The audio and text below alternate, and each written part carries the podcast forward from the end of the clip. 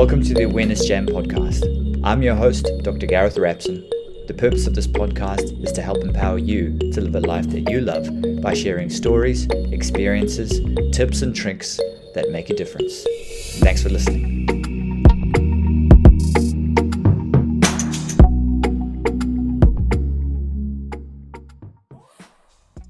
Hi, welcome to episode 15, What I Do When My Mind is Racing and I Can't Go to Sleep.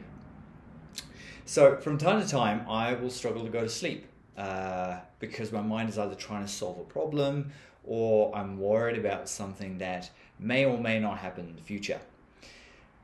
Now, I know that my worrying and obsessing doesn't actually make that much of a difference. But knowing that doesn't help. It doesn't stop me. So over the years, I've come across different tools that I've found useful and I thought would be worth sharing with you. The first one is just to acknowledge that I'm obsessing and that my obsessing isn't going to actually provide me with anything that valuable. What I actually find is often the best solutions and answers that I come up with usually come up after I've been doing something else.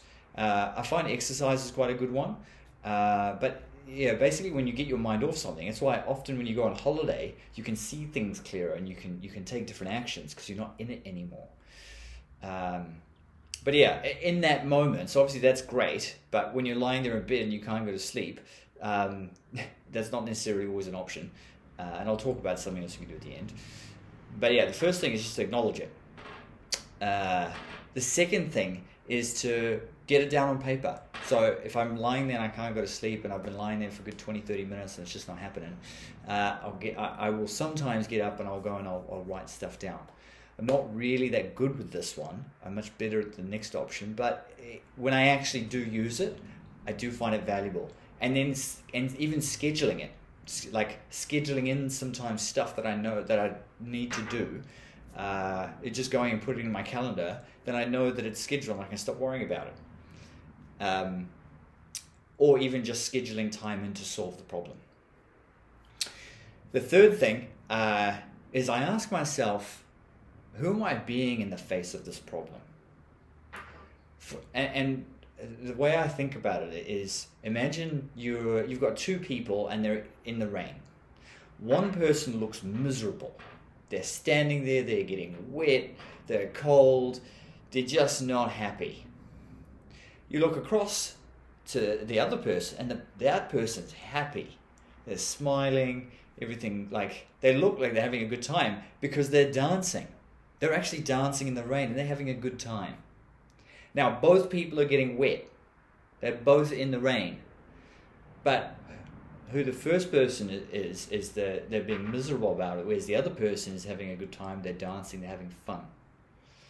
So who you're being about something makes quite a big difference. And for example, I will start asking myself, like, who am I being right now? Am I being angry? Am I being resentful? Am I being fearful?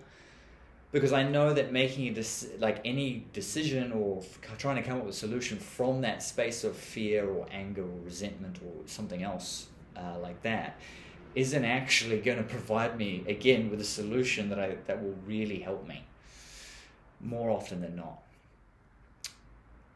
And then once I recognize who I'm being, I'm like, okay, cool. If I wasn't being like that, who could I be? Like, who would I be that would actually make a difference? Could I be creative? Could I be adventurous? Could I be playful?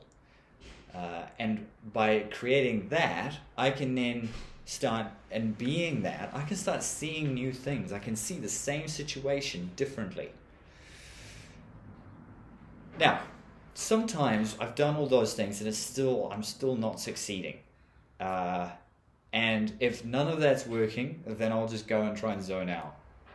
Whether that be reading a book, I prefer reading a book to watching something, but if I really just can't be naffed at reading, I will go and watch something. And I say that because when you're looking at getting all that blue light in, that's actually quite stimulating for your brain.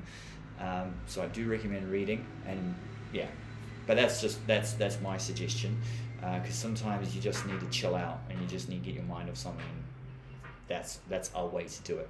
So if you tried one solutions 1 through 3 and it's not working, go for that one.